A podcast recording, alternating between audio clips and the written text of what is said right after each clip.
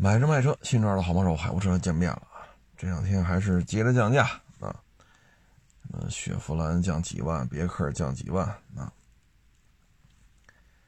真消息假消息满天飞啊！反正看热闹不求不怕事儿大吧啊，只求见的血越多越兴奋啊！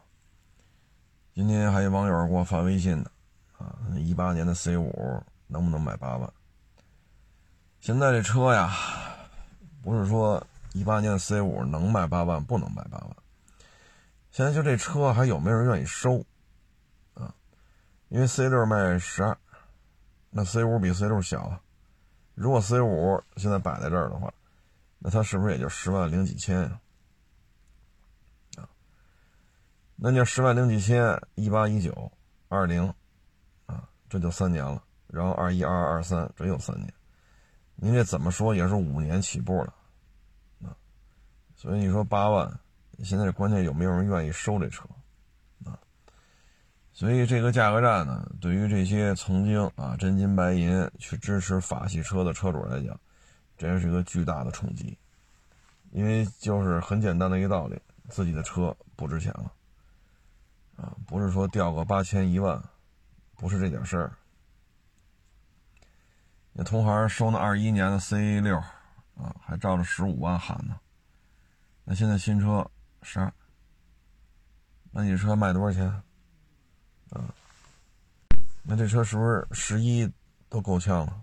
也就过十，是吧？十万这一块试试呗。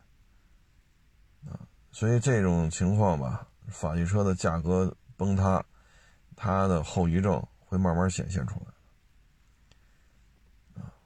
包括之前这些真金白银掏了钱支持法系车的这些网友，还有网友说一几年花了十八万包牌买了标致四零八，那你说这现在这车值多少钱？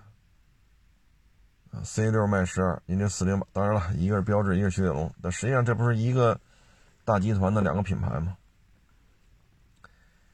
对吧？C 六比五零八大，五零八比四零八大。那您十八万多包的牌那您说现在这车多少钱收？可以说让所有的法系在用车车主吧，应该说心里是很不舒服啊。唉，降价的消息呢，其实上个月啊，二月底节目当中咱就说来着，没有必要高价去拼车源了，说咱库底子甩的差不多了，赔了赚了，放一边吧。二月份咱就从头来过，当时我节目当中就说了，不用这么着急，不要拼了命的去收车，啊！如果老观众、老听众应该还能记得，就前些日子节目当中咱就说这事儿那现在你看看，谁手里车多谁难受，谁手里车多谁难受。你说奔驰 C 这事儿，虽然说就当个笑话看吧，但你。现在明显的到店量下降了，对吧？原来奔驰 C，比如说十五天销售周期，那你现在就没人来了。你不降十一万，你是不是也得降个，有一个有一个跟进的行动啊？因为今天一汽说了要补贴一个亿，上汽也跟进了，别克、雪佛兰呐、荣威，这都开始跟进了。上汽不在武汉，一汽也不在武汉，这都开始跟进了。所以，这现在车市当中应该说进入了一个快速冷冻的状态。包括你看，今天我看一个网友跟我说，他们家河南，河南的四 S 店现在已经没有人了，因为河南他们那块挨着湖北，不太远，很多人直接去湖北买车去了，人不在河南买，河南优惠不了九万。包括爱迪生说优惠五万多，URV 2.0T 优惠六万八，河南的经销商做不到。那你一差差好几万，人反正离着也不远，直接开车就去湖北提去了。你现在河南的经销商本来春季说，是吧？大干一场，国家出台这么多政策，还招兵买马，现在一看别招了，就这么着吧。试用期的就都走人吧，因为这个连锁反应不是三天五天的，啊，本来想是吧，大干一场，现在就是反正实实习的是吧，就跟他说就别来了，因为现在店内的客流量几乎为零了，然后也也不再进车了，因为进车也卖不出去，但是你这车进来说进一百辆新车，这可是你真金白银掏出去换回来的，金融成本怎么算？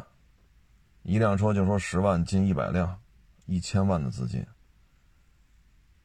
你随便找家银行一千万，你存个定期，四十万、三十来万、四十来万，这总有吧？你就是活期，是不是也得给你个仨瓜俩枣你毕竟一千万呢，那你还进什么车？所以你这事儿就没法弄，现在啊。对于这些刚刚找着工作、试用期的，还准备在汽车，嗯，四 S 店吧，在四 S 店这种模式之下，还准备学习学习，啊，这个大展宏图的这些实习期的员工来讲，这真的是很遗憾了，啊，也不能说都赖老板。那现在一下子没人了，那你怎么弄？这种事情愈演愈烈。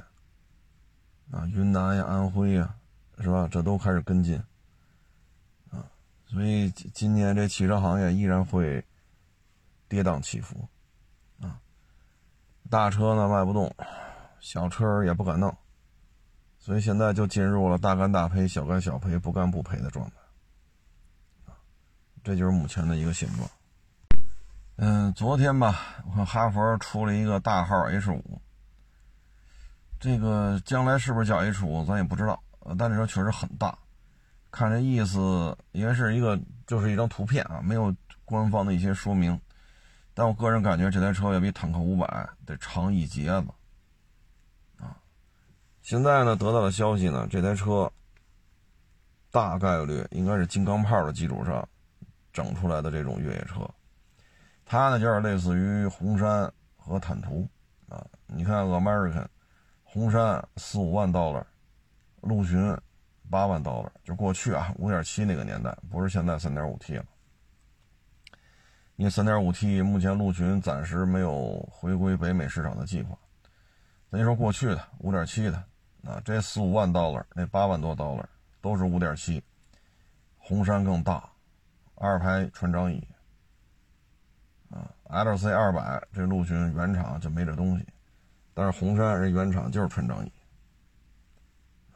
轴距那比陆巡长多了，那不是三五个厘米了，啊，十个厘米都不止，啊，所以呢，红杉在北美卖的还是不错的，便宜个大，啊，那现在这个 H 五呢，就先先这么叫吧，最终投产叫什么不确定，现在都说这叫 H 五，那就咱也这么说吧。那这台车呢？如果是金刚炮，那金刚块基础上改出来的呢，那就是红杉这个路子，啊，这台车呢，它是有一定的这个怎么说呢？市场的这种稀缺性，啊，你像现在市面上这种 SUV 啊，大号的，对于很多特种行业来讲呢，它是有需求的，啊，它是有需求的。那现在市面上实际上这种东西并不多。啊，并不多。它如果从这儿衍生出来的话呢，那这台车，你比如说啊，咱就这么一瞎说啊，你比如说 2.4T 柴油加八速自动，啊，然后呢，轴距过三米，啊，像这种干糙活的车呢，带大梁、带低四、带锁，这肯定不用说了，因为金刚炮就这个、就这个、就这么个底子嘛。你再作为双油箱。比如说一百五十升，然后你再做上原厂双绞盘、原厂双电瓶，啊，然后底盘悬挂改一改，咱不追求内饰的奢华，像坦克五百似的，那么多屏，那么多呃触摸屏的按键也好，物理的按键也好，那么奢华的皮子，啊，咱咱不要这个，布座椅手动调节，啊，气囊够，三六零。啊，然后带锁，前锁后锁，到时候看吧啊。二点四 T 柴油，如果说就这么一个低配，啊，比如说 2.4T 八 AT 带低速四驱，带后锁，带六个气囊或者八个气囊，布座椅手动调节布座椅啊，如果卖十九万八，它对于很多特种行业来讲是有需求的。啊，金刚炮呢，这车也不贵啊，这这这车价格可是不贵，十万左右啊，十万左右啊，就低配啊，因为店里有优惠。所以现在这个车型吧，我觉得它如果真做出来，实实际上是没有竞争对手，啊，实实际上是啊，说错了，九 AT 九 AT 二点四 T 柴油匹配的是九 AT，山海炮用这个啊，二点四 T 柴油加九 AT，峰值扭矩四百八，然后走的是一个小型客车的这么一个手续，就像刚才我说的这些。啊，他还是有很多人认的，啊，你比如说，我们原来这客户有买猛禽放羊的，有买普拉多放羊的，啊，有买陆巡放羊的。你对于他来讲，风骏六放羊呢，这个车太小，动力也不够。但是你要弄一 2.4T 9AT 柴油这种动力总和放在这个 H5 上，那这事儿就 OK 了呀。说你咱起步啊，说六气囊，没天窗，或者说简单弄个倒影吧，咱也别弄三六零了啊，带把锁，啊，咱就卖十九万八。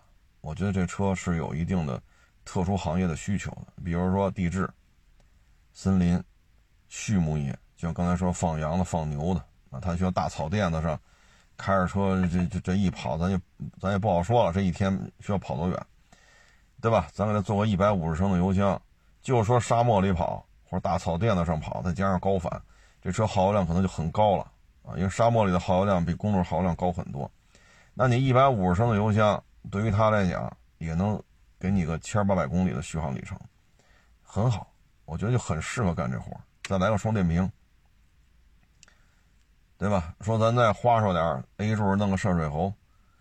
啊然后进一步提升离地间隙，就跟越野炮似的，啊，然后双绞盘，这个越野套件啊，那这车可能卖个二十多，一样有人要，啊，因为山海炮的底子并不贵，十万零几千吧，啊，你在这基础上加九万块钱，后屁股扣个盖啊，因为二点四 T 也不需要外购，这是长城自己搞的，二点四 T 加九 AT 啊，所以九万块钱，我觉得这成本完全可以覆盖了啊。这个对于他们来讲，这也是一个我觉得比较可行的一个方案嘛，因为市面当中没有竞品车型，没有啊。你说 D Max，D Max 做不到轴距三米或者三米一出头。你说 B 勾八零，B 勾八零更做不了这么大，啊，你说 B 勾四零那就更小了。这车的卖点就是什么呢？我觉得啊，如果说是双油箱，一百五十升的，柴油机，双电瓶，啊，带锁带低四，就卖个十九万多，它对于这些特种行业是有巨大的吸引力的，啊，你比如说后备箱足够大嘛，啊，如果出个五座版的后备箱进深可能会超过一米多。啊，可能会得有一米多的这么一个进深，它会放很多东西。啊，我觉得这个车目前市面没有什么竞争对手。啊，你说途达做不了这么大，包括刚才说的 D Max、B 勾六零、八零、九零都做不了这么大。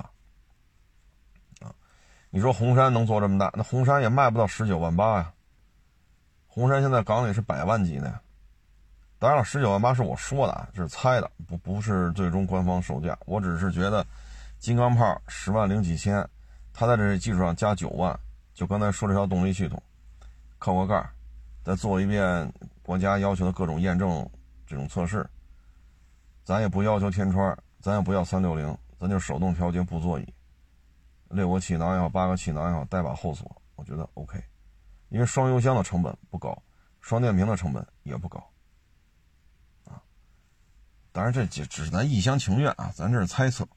也不见得说的对，啊，但是这车确实没有什么竞争车型，啊，你说依维柯那个四乘四那，那玩意儿跟这个也不是一路的，那是一轻型客车，弄了个四乘四，啊，你说那东风出的那个军用版，我老和北汽那分不清楚，是叫猛士是叫勇士，那是一军品，啊，再一个，你最好侧面了解一下那玩意儿，咱别说六乘六啊，就说四乘四的耗油量多少，您最好了解一下。啊这个车呢，我们参照金刚炮，金刚炮柴油版的油耗，大家可以了解一下。啊，这车呢可能加个盖可能重了一点，但是也不会油耗说一下干到几十升。啊，所以我刚才说嘛，一百五十升的油箱，这么个大体格子，沙漠里跑，千八百公里的续航里程没问题。如果在高速公路上这么跑，那续航里程一千多，就一百五十升的油箱，一千多没问题。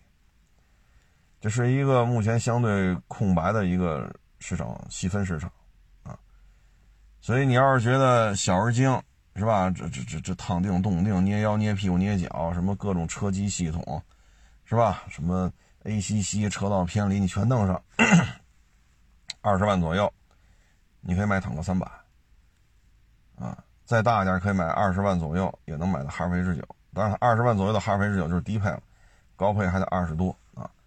那如果说我只要个儿大，低扭强劲，说峰值扭矩四百八，那你就买这个 H 五，啊，它可能我当然我瞎说啊，十九万八，各位可以琢磨琢磨，十万零几千起步版，在这基础上加九万，二点四 T 九 AT 是自己生产的，没有外购成本，然后六个气囊或者八个气囊，手动调节布座椅，带一个倒影，带一把后锁，带第四。在十万零几千的基础上加九万块钱，这成本能不能摊销掉？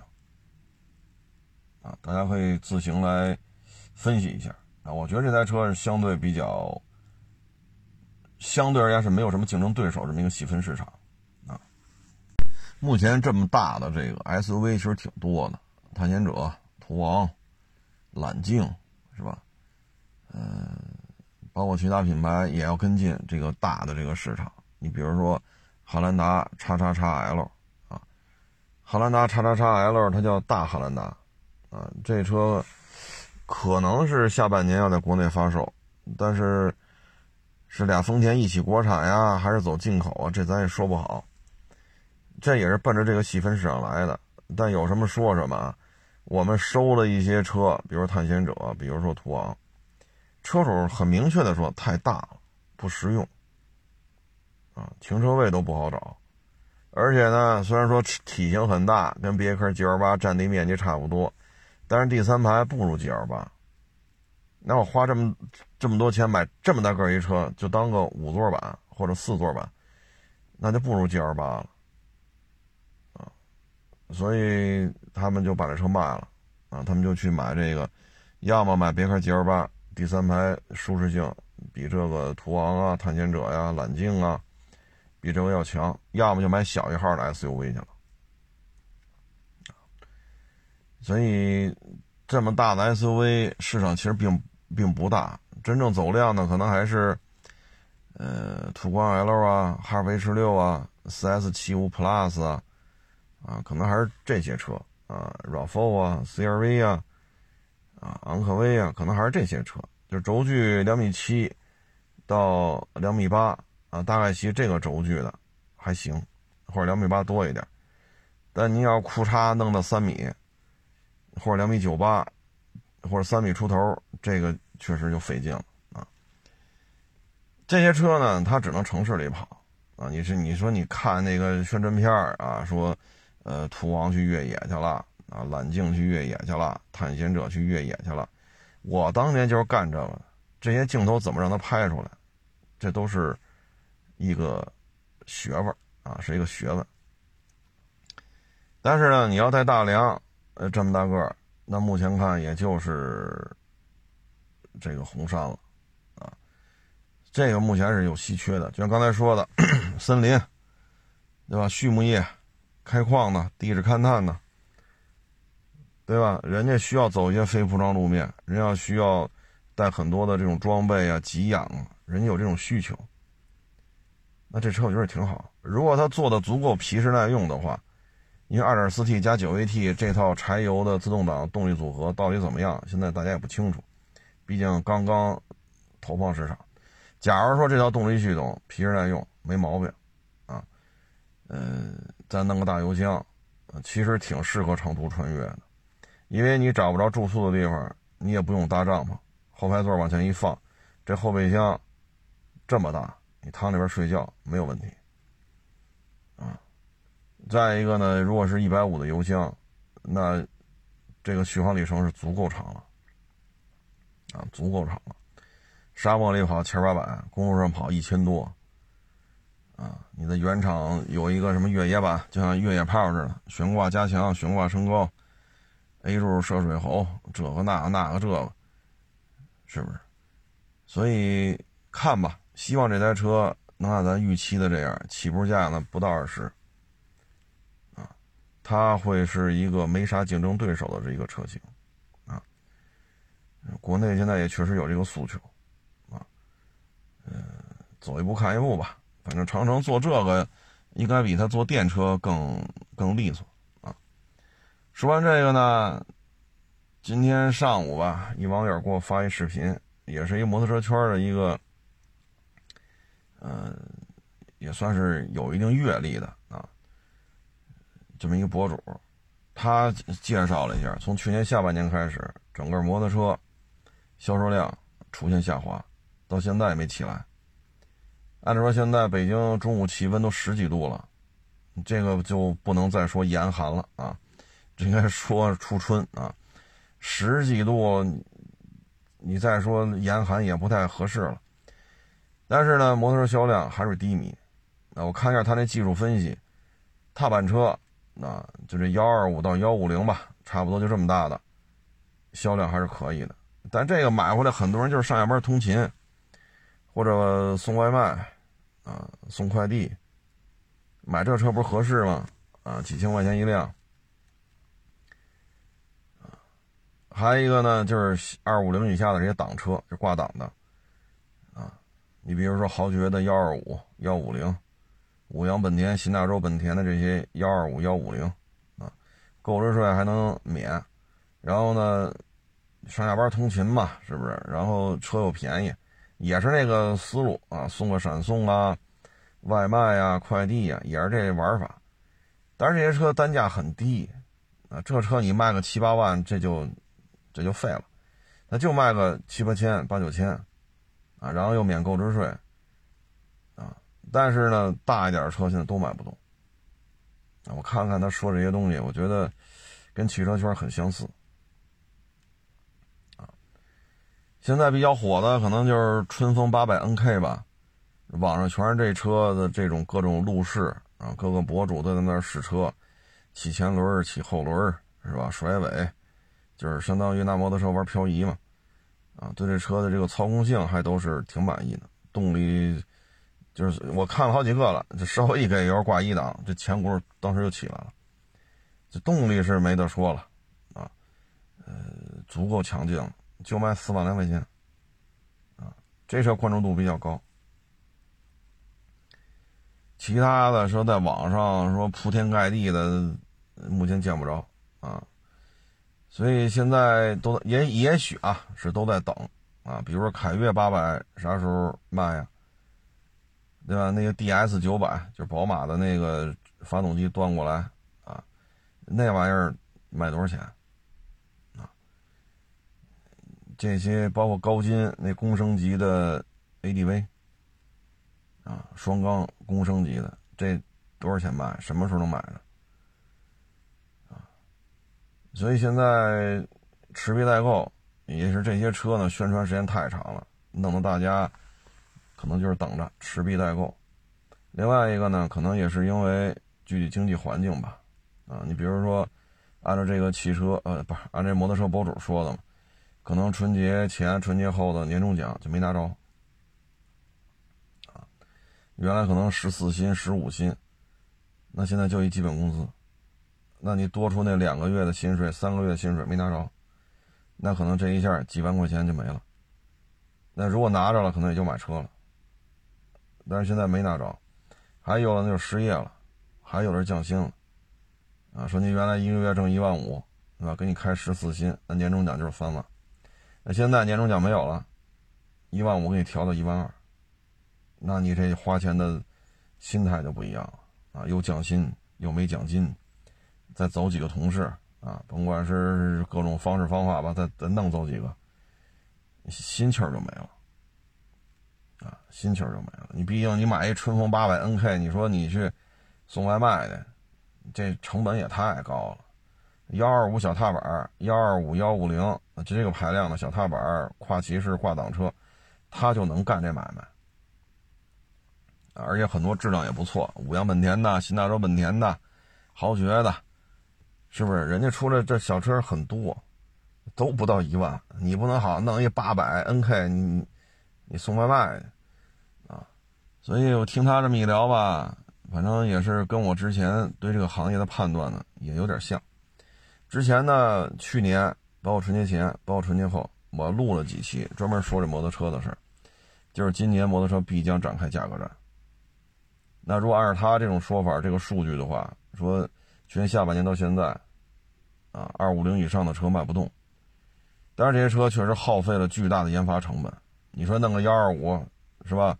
呃，风冷幺二五四气门，啊，这么幺二五跨档。跨骑式挂档车，你说研发成本高，还是春风八百 NK 研发成本高，还是说凯越八百研发成本高，还是说高金公升级 ADV 研发成本高？你投进这么多钱，现在卖不出去车，那怎么办呢？那就降价吧。而且幺二五幺五零，受众面很广，上下班带个步没问题，送个闪送外卖快递也没问题。